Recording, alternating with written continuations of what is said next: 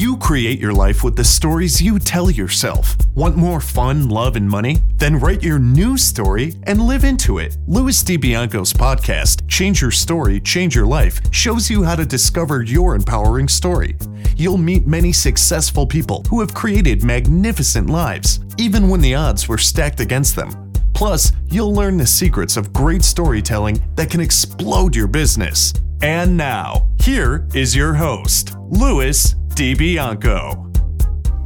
Are you defined by the past? Most people will immediately say no to that. But are they being truthful? A good way to find out is to ask, am I really excited?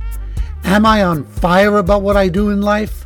If the answer is no, then you've settled for less than who you are, and you've justified that with a story that's rooted in the past. Hey, hello, storytellers, and welcome once again to another episode of Change Your Story, Change Your Life. I'm your host, Louis DiBianco. I'm excited to announce that our sponsor is Audible. They are offering you, our listeners, a free download of one of your favorite audio books. You get to choose from 180,000 titles, and you also get a 1-month free trial of Audible's entire service. Simply go to www.audibletrial.com/storypower. That is www.aud. Today's guest is a woman who found the courage to say, I'm not on fire about who I am and what I do anymore. Then she took action, created a new empowering story, and lived into it. In her own words, she is now a woman who moves barriers. What does all of that mean? Well, she defines herself as a bespoke personal development coach, natural weight loss expert, and an author on a mission to help you live an outrageously happier, healthier, and fulfilling life, supporting you to be the best version of you possible.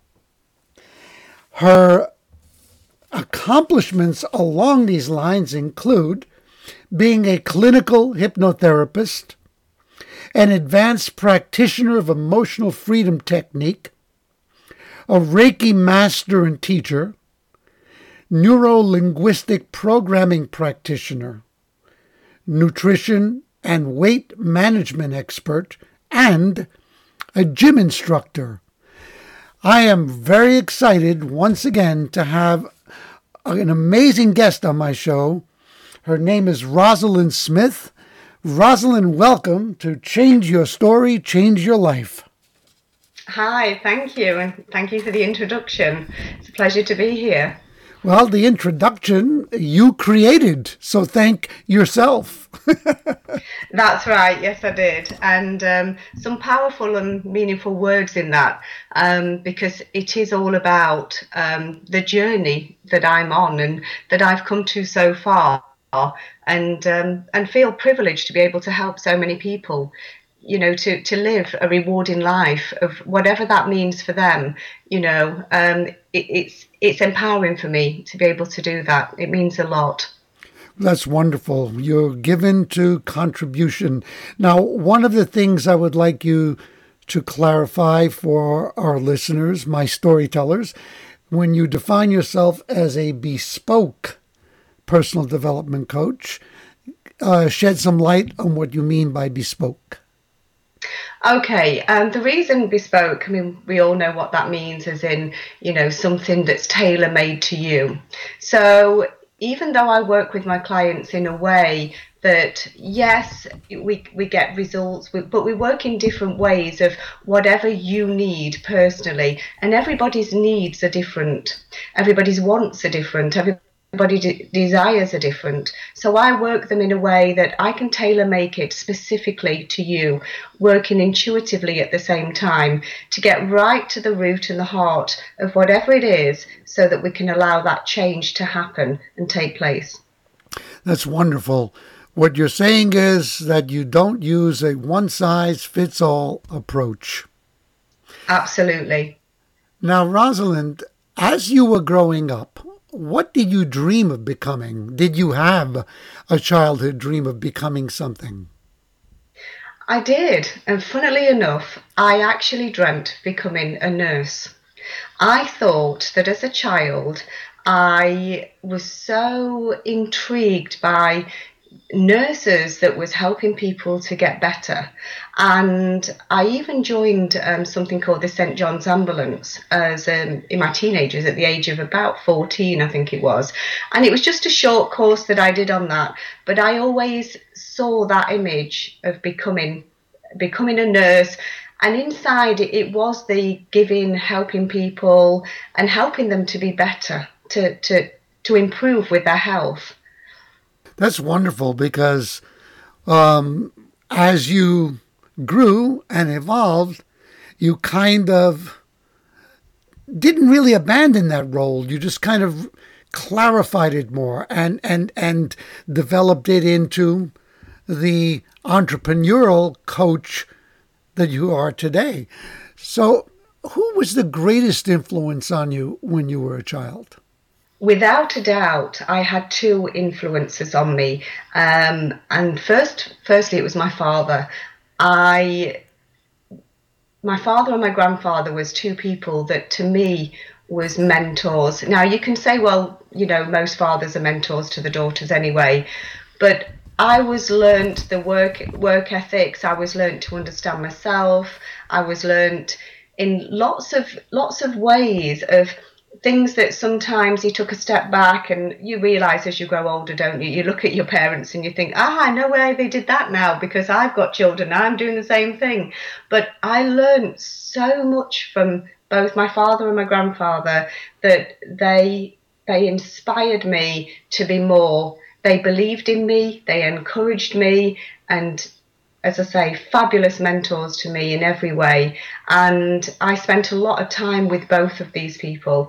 And I felt, as I say, I was empowered by them more than probably I was empowered by anybody else ever.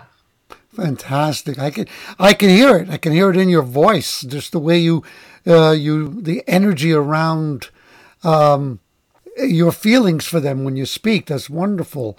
Now, did you always see yourself as an entrepreneur?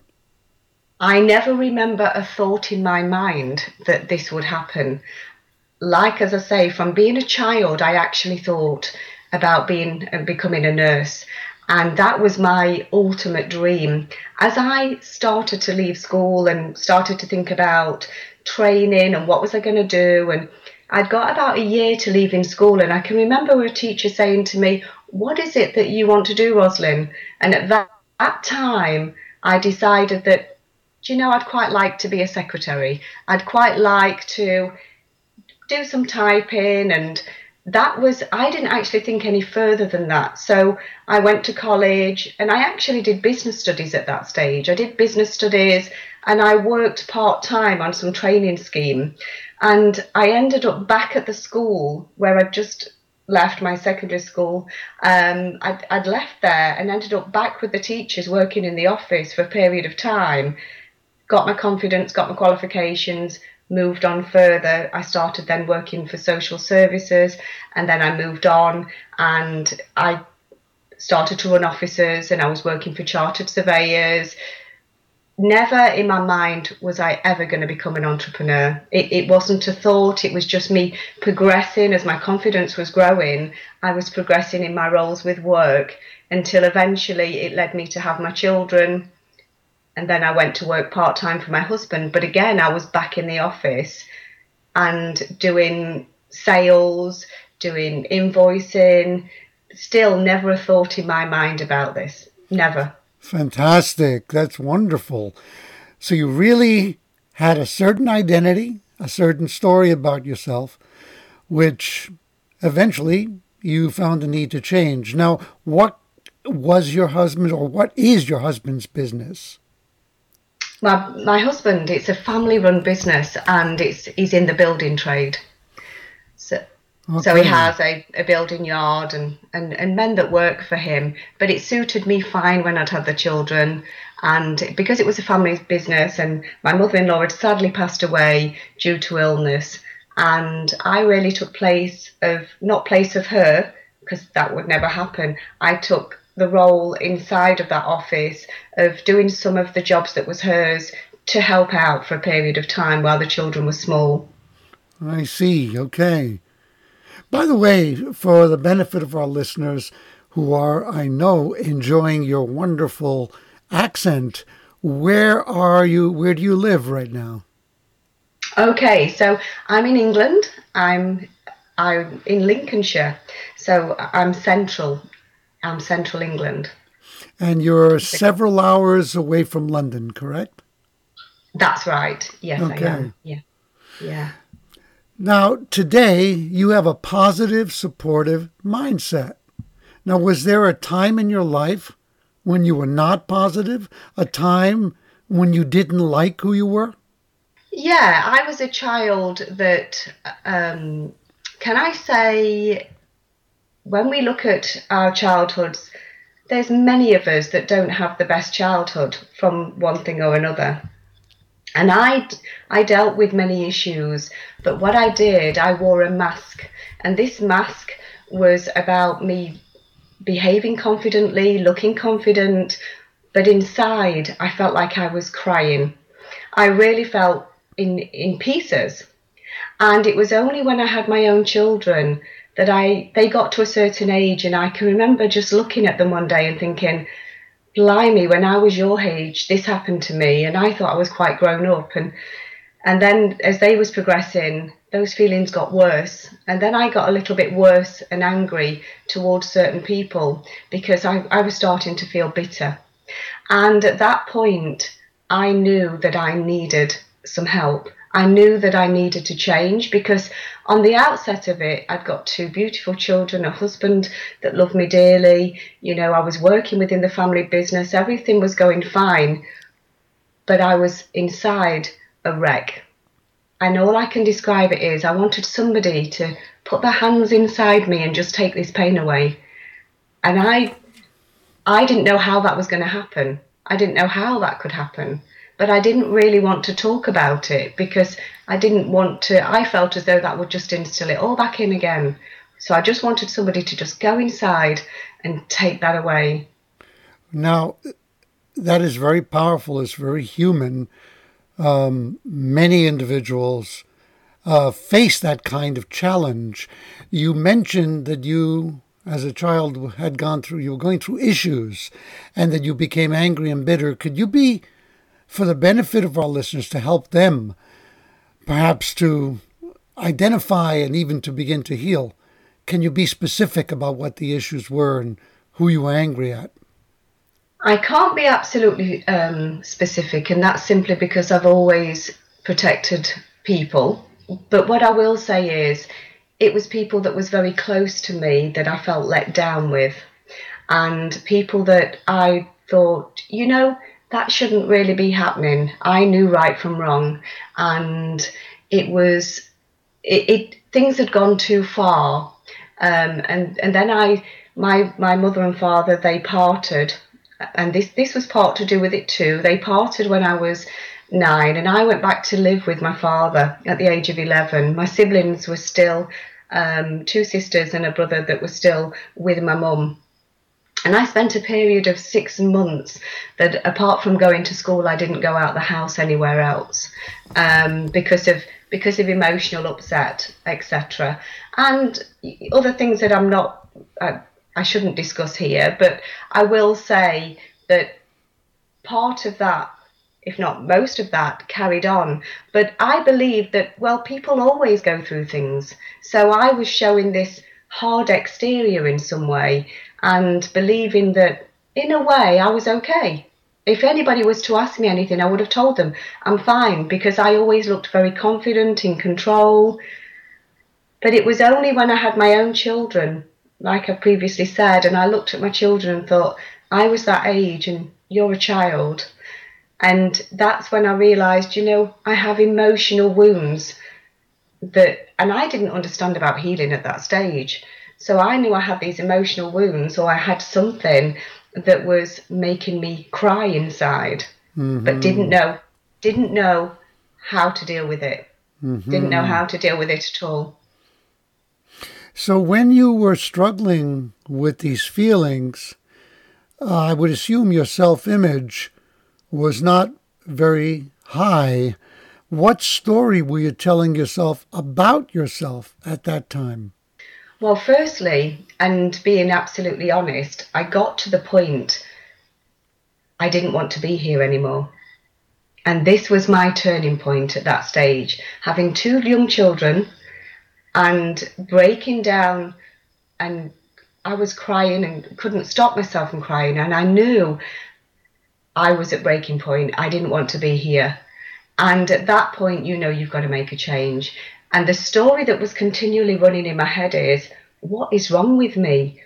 And I felt bad because on the outside, I looked like I'd got everything. I looked like I'd got such a beautiful life. But inside, I couldn't see any of that.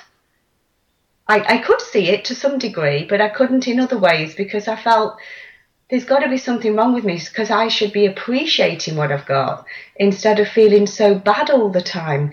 It didn't make sense to me. So I felt a failure in some ways. I felt downtrodden in ways. I felt unmotivated. I was sad. I remember my language patterns as well. I was, in the way that I would speak sometimes, would be sharper. Sometimes I'd come across, I can tell now that I was probably angry. And it was this protective shield that I'd put around myself that nobody is going to hurt me again. Nobody is going to get into that shield again. But all that time, that shield was getting thicker and thicker and taller and wider. And to the point I wasn't letting anybody in. You know, thank you for being transparent about that.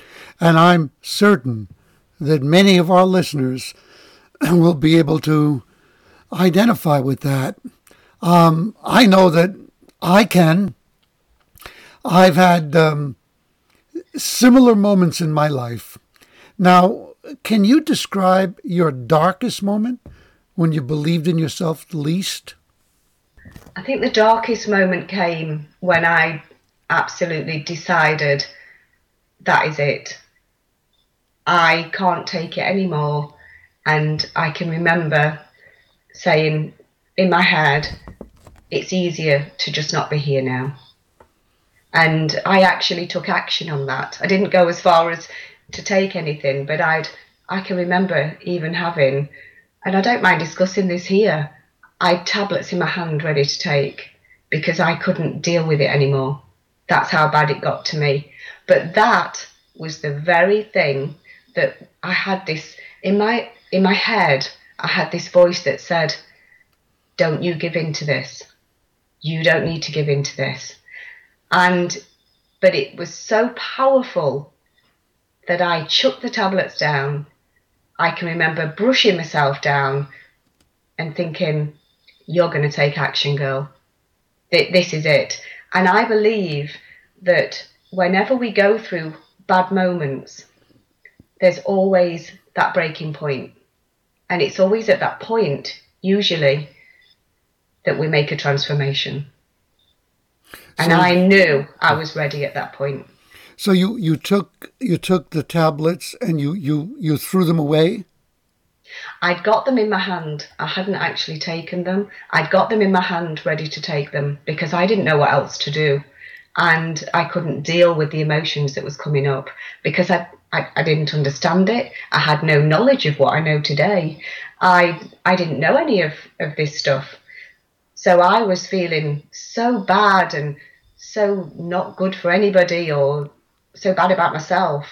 That was the only way that I could think of just ending it. then that would be all right. All everybody else would be happier without me. That's how I felt, because I knew I was becoming more bitter and angry towards other people. And as I say, I'd got this shield that I was shielding people out as well. And these were loved ones I'm talking about, people that loved me, that I couldn't even see that, because I'd also started to take things personally. So things people were saying to me, I was taking them personally instead of realizing that they actually love me. I was blocking everything out. So I didn't take the tablets in the end. I was about to. I'd got a drink in my hand, I'd got the tablets in the other, and then something in my head just said, it's time for change. This is it. And what did you physically do with the tablets at that point? I just threw them down onto the floor. Uh-huh. And as I threw them down, it was something that somebody had said to me before I'd taken them. And I thought, nobody's going to win. This is my life.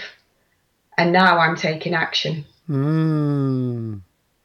So I would call that a pivotal event. Now, what was the first positive action that you took to start turning your life around? I can remember making an appointment to the doctors and explaining to the doctor that I just needed to see somebody. I needed to have a chat. I didn't feel depressed, but what I felt was, I said, I feel extremely stressed. I said, I don't feel right. I said, I think I need to speak to a counsellor. And I know counsellors do a wonderful job. And I waited about a week to 2 weeks. And I can remember the appointment coming through. And I saw the letter. And I looked at it and I thought, I don't need this. Because what they can't do is take out inside of me this emotion. Or whatever it is that's eating me away. It felt like a disease. I thought, they can't do that. I'm going to have to sit and talk to somebody. So as much as they do a wonderful job, I ripped the letter up. Because the letter was, I'd have to say that, did I still want this appointment? And this was the one that was available and one thing another. And it was really strange, because at that point, and I believe things happen at the right time, I trained to be a beauty therapist at that time. And somebody that I'd gone to school with was actually going off on holiday and asked me to do her nails. And at that time, she asked me, how much do I charge and one thing and another? And I said, just have a lovely holiday. I said, your nails look great. And I was just so happy that, I'd got more practice in and one thing and another. And she said, I do this thing called Reiki. She said, I wonder if I can give you a treatment. And she said, and then see what you think to it. And if you want, I'll do you another one. And I can remember naively and having some ignorance around this, I laughed a little bit and I said, what is that? I'd never been introduced to holistic therapies in my life. I mean, my dad was the sort of person that he'd always got medical journals out. And I think this is why I thought I'd like to be a nurse. And so I've never been introduced to the holistic side. But what I did, I booked the appointment. And as I was laying there on this couch, I can remember things just starting to have a shift somehow. I couldn't explain it. It was new to me. I didn't get any of this stuff. She hadn't explained anything. And I can remember that when I left, I went to my mum's for a cup of coffee. And I can remember saying, Mum, that was a wonderful experience. And I feel so good. She said, why are you crying then? I said, they're happy tears. She said, really? I said, they're happy tears. I feel like I've just got rid of some baggage. And so I went back for another appointment and she explained a little bit more. And that was the start of the process of me starting to change. And that was the feeling that I wanted of somebody taking it away. It was the healing that I needed more than speaking to somebody. And I knew that intuitively, even when I booked the appointment for the counsellor. Mm. So you actually did not continue or go to a counsellor? No. But as I say, please don't misunderstand me. They do a fabulous job. But intuitively, I just felt I needed somebody to be able to take this away. Mm-hmm. I didn't feel that I wanted to personally sit and talk to somebody. It wasn't something that I wanted. So I was almost asking the universe, if you like, for help. But in the same thing, I didn't know what I needed until just by fate, if you like, I got offered this treatment, and that was exactly what I needed at the time to start the process of letting this baggage go. That's wonderful. It's very powerful. Now, when you say you wanted and you needed someone to take the pain away, correct me if I'm wrong, but although the person is a facilitator, as a Reiki expert, professional, aren't they guiding you to heal yourself? It's a bit of both, really, because it works on the mental level, the emotional level, and it works on your energy system. So your body actually guides them of where they need to go and where your body needs the energy the most and starts to repair itself too. So at that stage, I could feel all of this healing taking place of my body knew exactly where it needed to be healed, what I needed to let go of. My higher self, if you like, knew that. I didn't know this.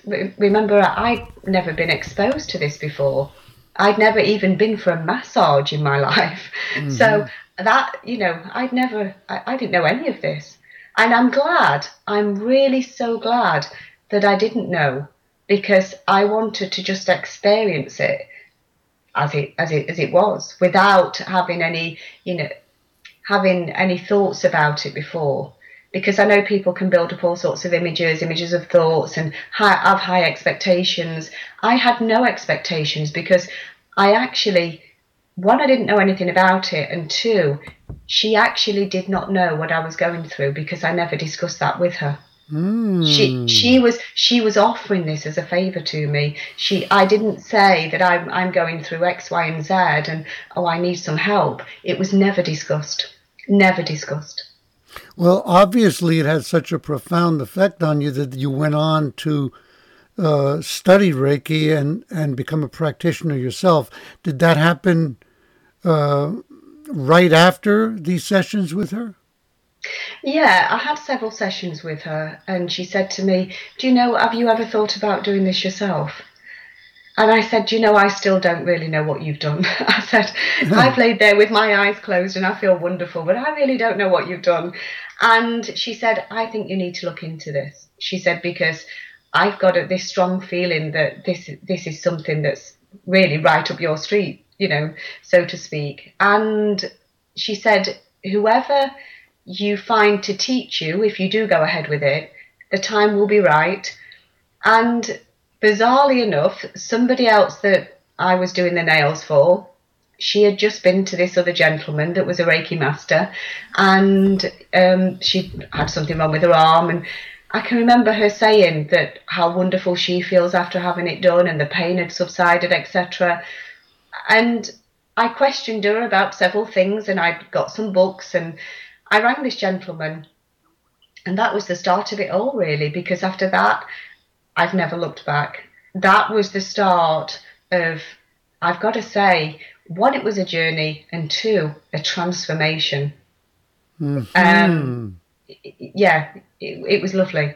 Now, at this time, you were also correct. You were also working for your husband, because it sounds like you were doing people's nails and working as an esthetician. Were you also working in your husband's business? Yeah, I did part-time in each. So I was working full-time, but I was doing part-time for myself and I was doing part-time for him while I was still training, and I was still doing some nails and doing the beauty side of things. But I was also training then with the Reiki, because I'd really got hooked. So I wanted to spend more time doing that as well. So I would go into work so many days for him, and then so many days I would do clients on, working with Reiki and etc. Well, I asked that specifically because you did go through in your journey a time when you recognized, you know what, great business, I've enjoyed it, I've contributed, but it's not for me anymore.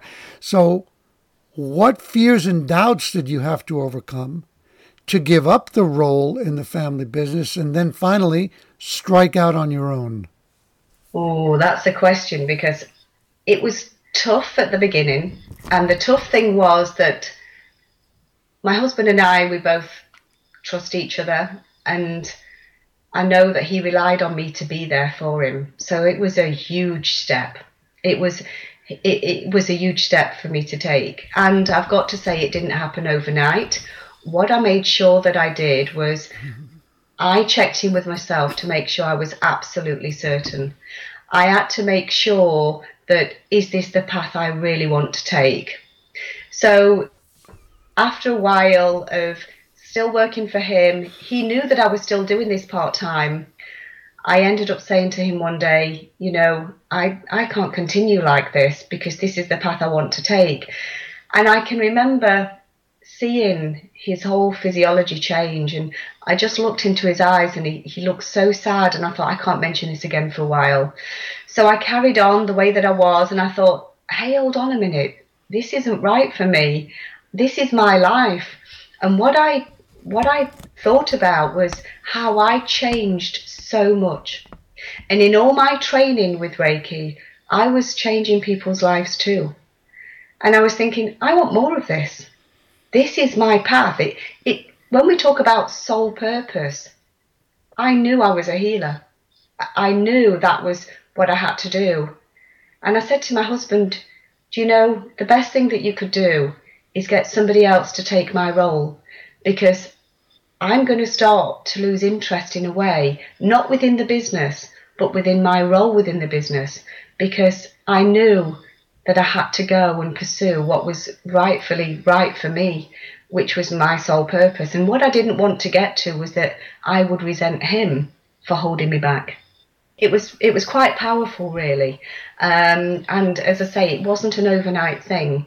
But I remember I did some tapping at one of my courses because I was so pent up about all of this. And it was the fear of, okay, so when I leave the business and I've got to earn a wage, am I absolutely right? This is for me. The amount of times I sat there doing meditation and writing down, where do I see myself? What am I doing with this? How do I feel when I help people to get better? How do I feel when I'm at work there with him? But I so wanted to support him too, but I couldn't do everything. I had to set myself free, which in turn would set him free. And I can remember doing the tapping, and then at that point, I came home one night, and it was my husband, Richard, that turned around and said to me, do you know what, Ros? I know this means everything to you, to help people to be better. He said, why don't we call it a day? He said, and I understand, but I know it broke his heart. I could see he was destroyed. Well, he wasn't destroyed because you're still married. He still has a successful business. If he had been destroyed, that wouldn't be the case, would it? It was hard for him as it was for you. Yeah, when I say destroyed, I could see that emotion in his face, and that upset me. But in the same thing, I was delighted, and I was in tears, but it was tears of joy. But when we talk about being destroyed, that was limited, because at the end of the day, now we have both of our children that work there. It was the best thing that ever happened, and he knows that. He knows that, and it was the best thing for both of us. And sometimes, you know, we live in fear, and we hold ourselves back, because what if this, what are they going to think to this? And they were all the questions that was in my head. What is he going to think of me? Is our marriage still going to be okay? And, you know, and really, when we sat down and we had a talk about it, and was mature about it and level-headed, and was realistic about our own personal needs and wants, then it makes sense. It made absolute sense, because we've become two happier people than what we were at the time when I was even working there. You know, it was nice for us both to have that bit of freedom, it was, we got on together working well, we do. But at the end of the day, it was still nice as well to do our own thing equally. This is very, very, very potent, I'll say. And I say to the listeners, to the storytellers, really take note, because what Rosalind is sharing is golden. You're talking about, in order to create a new story for yourself, you've got to have the courage to let one story die. In that sense, there is a destruction, but if you have the courage to go through that, out of the death of the old story comes the birth of the new one. Absolutely. You know? That is exactly what happened. Yeah. I get the image of the phoenix being consumed in the fire. It's in the fire, and then being reborn, growing out of its own ashes.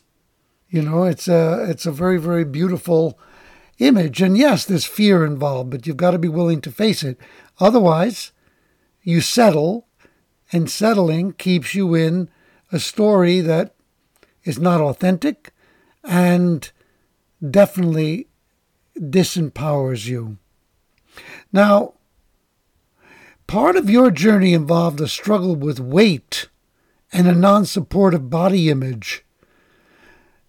How do you connect that to what you've been talking about, and how did you overcome that? Okay, so with the weight, I always struggled from late teens, really. So over 2 decades of putting 1.5 stone to 2 stone on, and then I'd probably lose 1 stone, and then I'd put it back on again. A typical yo-yo dieter. And I've got to say that what happened was I started after doing the Reiki. I decided, after working with some GPs, etc., that I wanted to understand the mind-body connection. So I went and I trained to do hypnotherapy and NLP. And at that point, I was asked, would you help me with weight loss? And so I did. I started helping people with weight loss, men and women. And I was watching them lose weight, and I understood about the mind and about subconscious blocks and all this sort of thing. But I actually was struggling with my own weight at the time. So I realised that I had to do something about this, because that was the one thing that was holding me back. And I didn't know how it was holding me back. So I'd gone through this journey of healing myself and changing and becoming positive and helping all these wonderful people, to be sat there thinking, well, why am I stuck? Why am I still stuck doing this? I'm the healer here. And I can remember one day I was on a barge, I was on a boat trip, and I can remember just going off for half an hour and asking myself the question, what is it now that I need to let go of so that I can lose this weight? And the answer that came back to me in my mind, well, an answer and an image rather, was that somebody had said to me personal things about my image and about my looks. And I took it personally in a bad way, rather than, because again, when I was younger, I was taking everything personally, remember? So I never took things as a compliment when people said them. I always turned it round and thought that they was having a dig at me. And that was my mindset at the time. So this person had said something to me, and I took it bad. Now, I thought I'd let this go, and I clearly hadn't. And what I had a belief behind this was that if I dropped the weight and I looked good, my business would fail because nobody would like me. I couldn't be slim, attractive, because I wouldn't be liked for that. And that sounds crazy and absolutely bizarre, but that was what was going on in my head. So every time I lost the stone, I put it back on again. And even though I'd go to the gym and I'd work so hard, I was still keeping this layer of fat, if you like, around my body. It was my protective layer. And once I got rid of that, I healed it, let it go, forgave the person for what they said, realized it wasn't personal in that way at all. It was actually a compliment she was paying me. And within 12 weeks, lost 35 pounds. And to this day, I still haven't put it back on. It was the easiest thing I've ever done. I love that you shared that, because it's so important for people to understand that struggling with weight and body image is not just about changing how you eat. You can, but that's not getting to the root of the problem. You went to the root of the problem by understanding that you had a deeply rooted story that was controlling you and making you hold on to a body image that you were not happy with. And that's very, very, very strong. You know what? Earlier on, you talked about tapping, and I know what that is.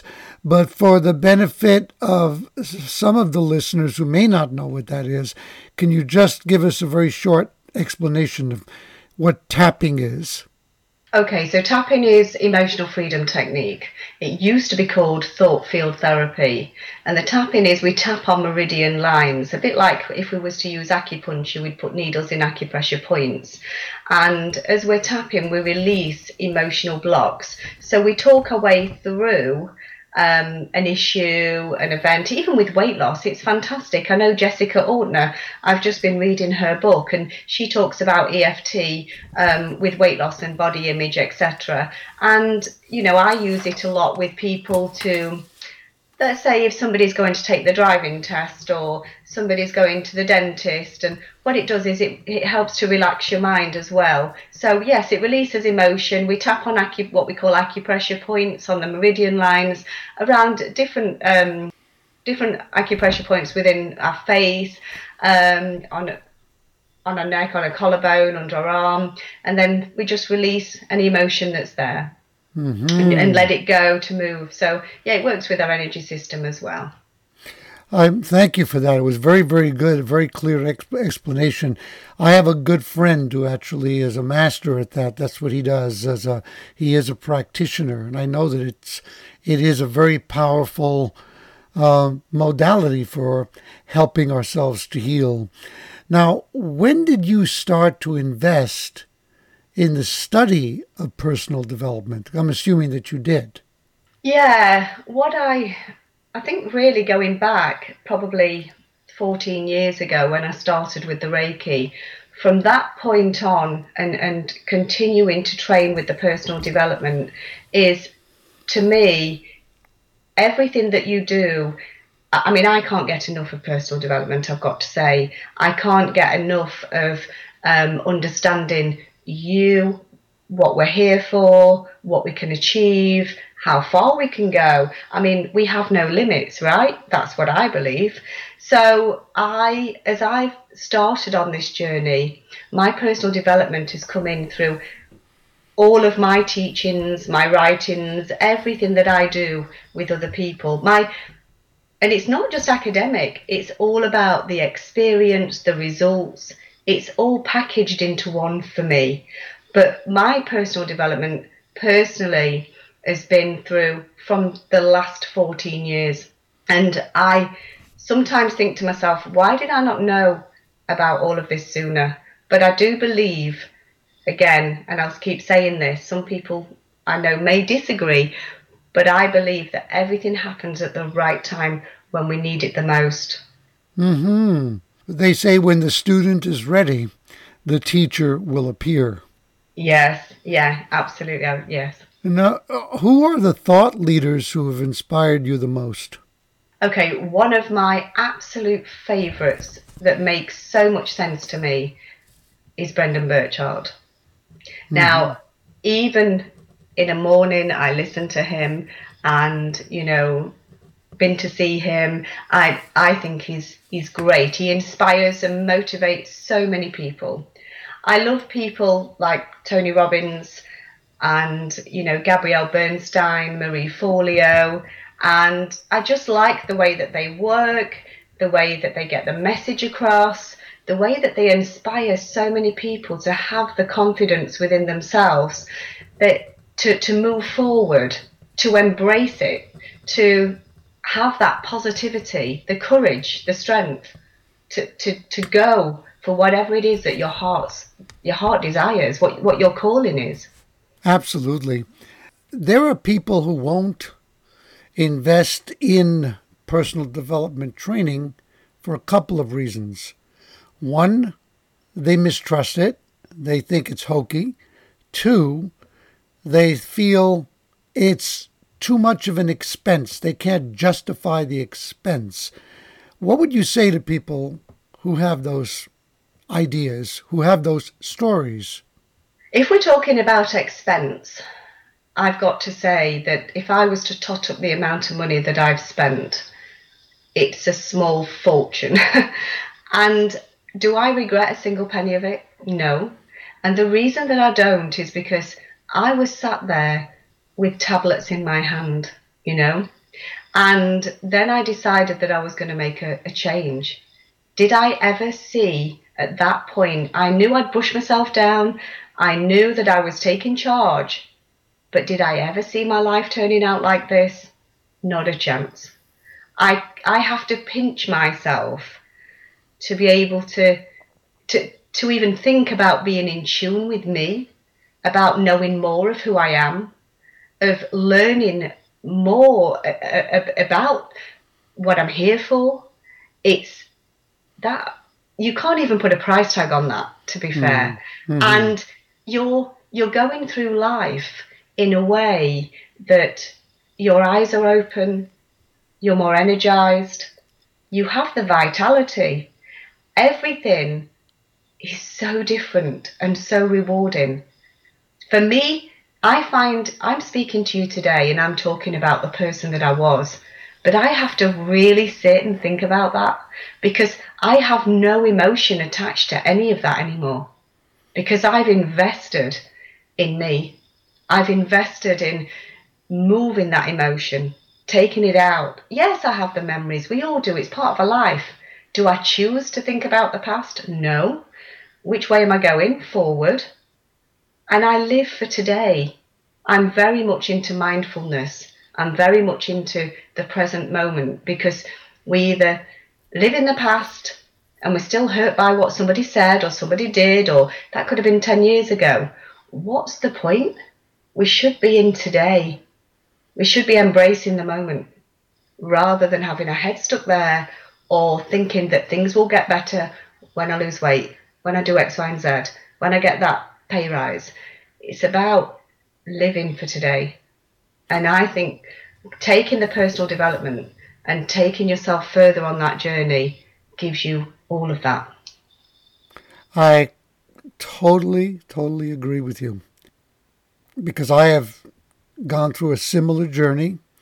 There was a time when I couldn't think of taking out my credit card to give money to someone else to help me grow. And then I did. And I have never looked back. And it's true. You can't put a price tag on it. If we want to just root it in a discussion about money, I'll say that for myself. I have invested well over $100,000 in the past 10 years in personal development, and that it has never been a cost. It's always been an investment, and that it has brought, besides the emotional and psychological richness to my life, it has brought a lot of money into my life as well. So yeah, it's a must. I love to quote Bob Dylan. He not busy being born is busy dying. Now, yeah, I like that one. You have a unique approach to weight loss. Can you give us a Reader's Digest version of it? Describe it. What's unique about your approach to weight loss? Okay, so what's unique about my weight loss is that I work with clients to take away the emotional subconscious blocks that they have that's sabotaging their efforts. So rather than working from the outside and doing all the diets and things like that, it's about working internally, and it's about working with the mindset. So they're in the right frame of mind, and then it becomes sustainable. And at that point, once it becomes sustainable as well, it's with ease because it becomes a healthy lifestyle choice. But like me, that was sabotaging my efforts but didn't even know why, a lot of people don't know what's stopping them, and they're in the same cycle as what I was in. So I work with them intuitively to take away those blocks so that they're free, so that they're free to allow the weight to drop. And I've known people that just in their mindset, they'll say consciously, you know, yes, I believe that I can lose this weight. But on an unconscious level, they don't believe it because they've never got that before. They've never reached it. They don't really even know where they want to be with weight loss. So I work intuitively to help to take those blocks away with them so that it's like having your wings clipped and saying, okay, and now I'm ready. Now I'm free, and now I can do this. It's all about the mindset. The eating comes easily once you have the mindset in order. I love it. I love it. That is so powerful. And I do trust that anyone listening who may be challenged by similar issues will reach out to Rosalind. Now, what have hypnosis and NLP done for you? How have they helped you grow? The hypnosis, when I was working with GPs, I decided I was working with people with medical issues.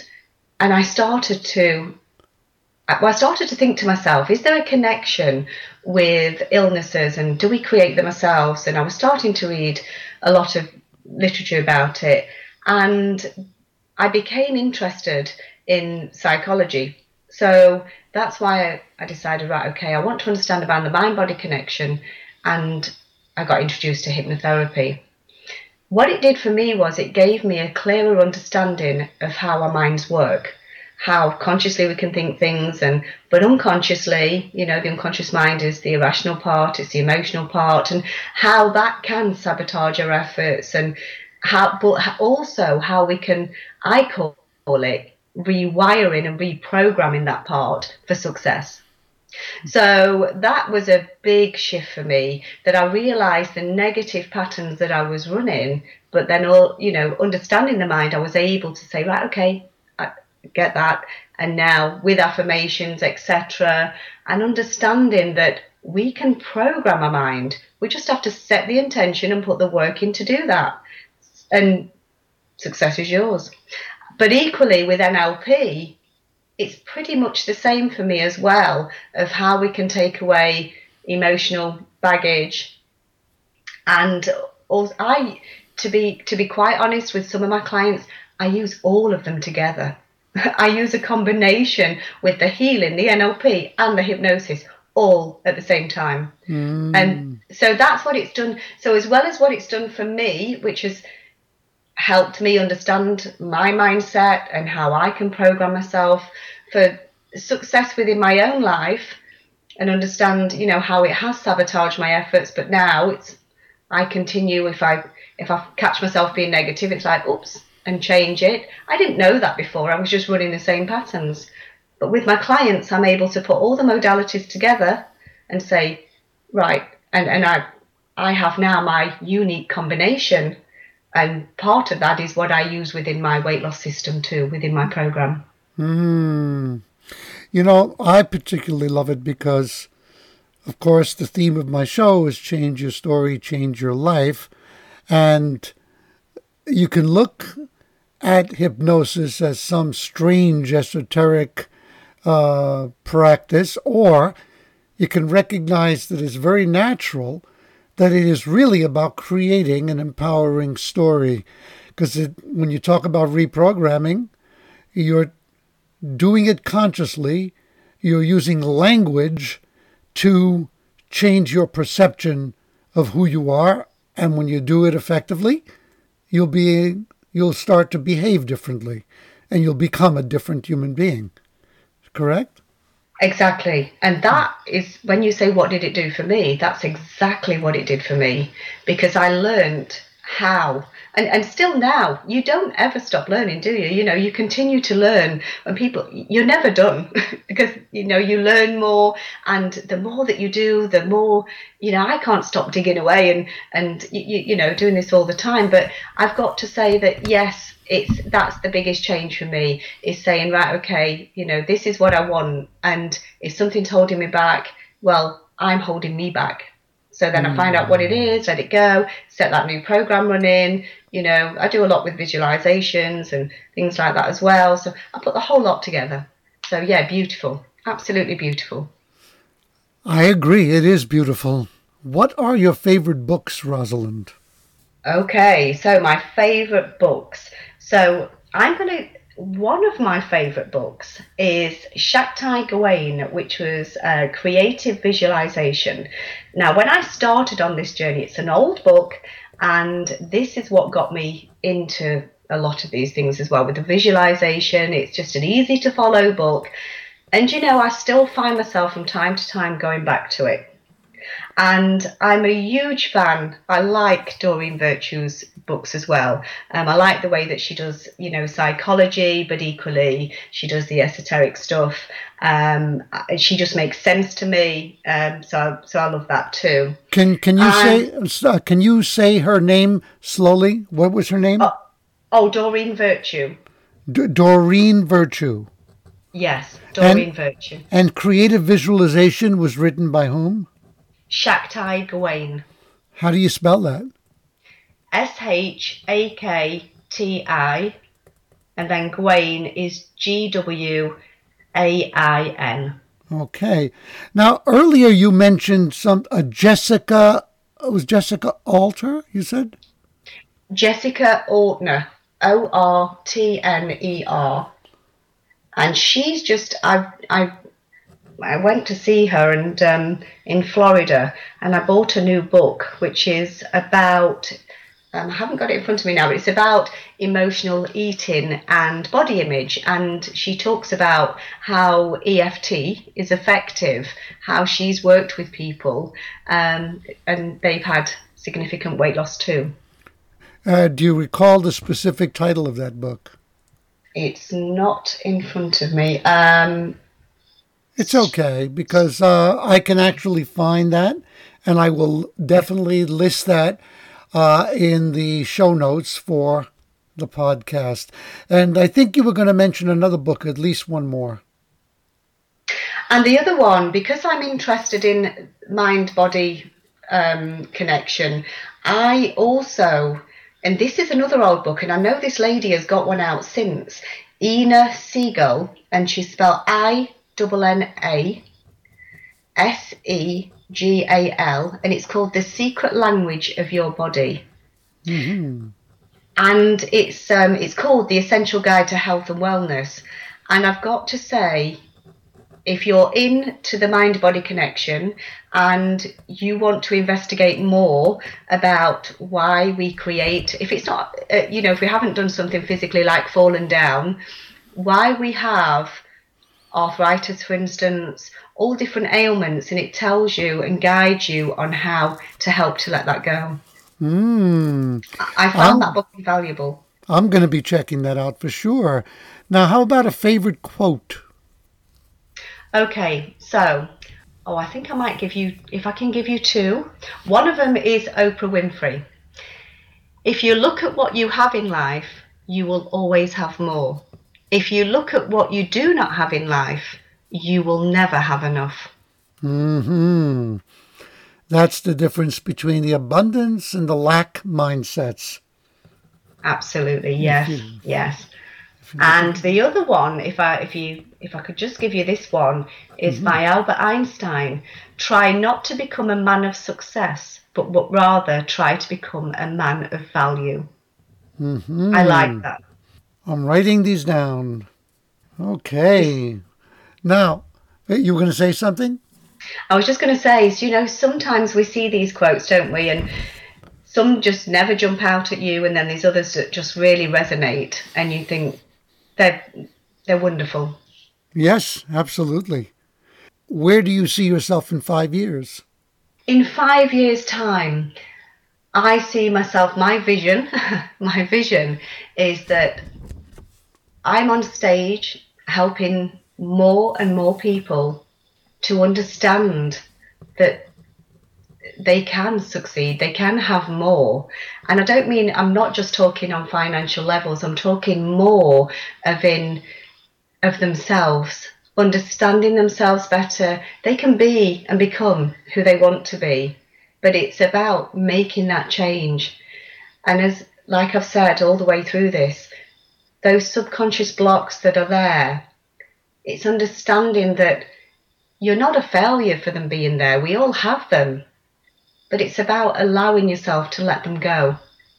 Because letting them go becomes your freedom to success, in whatever way success is meant for you. I love it. Thank you. How can people contact you? Okay, so I have a website, which is www. And it's Rosalind, which is ROSALIND _Smith smith.com, and there's a contact page on there with they can contact me through email, etc. Wonderful. And how about any final thoughts for our storytellers? The final thoughts for me is, I just want to say to anybody that's listening, if you're thinking of doing something and it feels right to you, you're in tune with it, then go for it. What are you waiting for? Because the thing is, we can sit too long with things and not take action. If you're ready, there's only you that's stopping you. Beautifully said. Thank you so much. You have offered so much value to our listeners today. It's really been a pleasure spending this time with you, Rosalind. I've really enjoyed it. Thank you very much for having me on. And I'm sure, I have a feeling anyway, we're going to do something like this again. Thank you once again, storytellers, for spending time with us today. You know, when I was listening to this show, editing it, I realized that you cannot open your mind to this kind of energy and remain the same person. I get so much from listening once again to the people I interview and allowing their wisdom, their hearts to touch me. And when I do that, I grow. I encourage you to listen to this material, to listen to this show again, and to do it after you've quieted your mind. It will have a profound, positive influence on who you are. It will help you to grow and to transform. One of the things that Rosalind shared so beautifully was her love of many, many books. Remember that our sponsor is Audible, and that you, as a listener, have access to a download of an audiobook of your choice from over 180,000 titles. Simply go to www.audibletrial.com/storypower. Choose your free book and also get a 1-month free trial to all of Audible's wonderful service. Definitely pay this forward by letting people know that they can enjoy this podcast on iTunes, Stitcher, Google Play, TuneIn Radio, and at the website changeyourstorypodcast.com. And at that website, you all will get a downloadable free ebook called Storytelling Secrets for a Rich Life and Business. To take what you got from today's show to a whole other level. Spend some time in the next week, first quieting your mind and then asking yourself, is there something that I have wanted for so long that I feel I deserve, but for some reason I haven't allowed myself to have? And then decide that you will have it. Begin to take action to bring it into your life, and start by asking, how can I change my story and change my life? Tune in to the next episode of Louis DiBianco's podcast. Become unstoppable as you learn to change your story, change your life.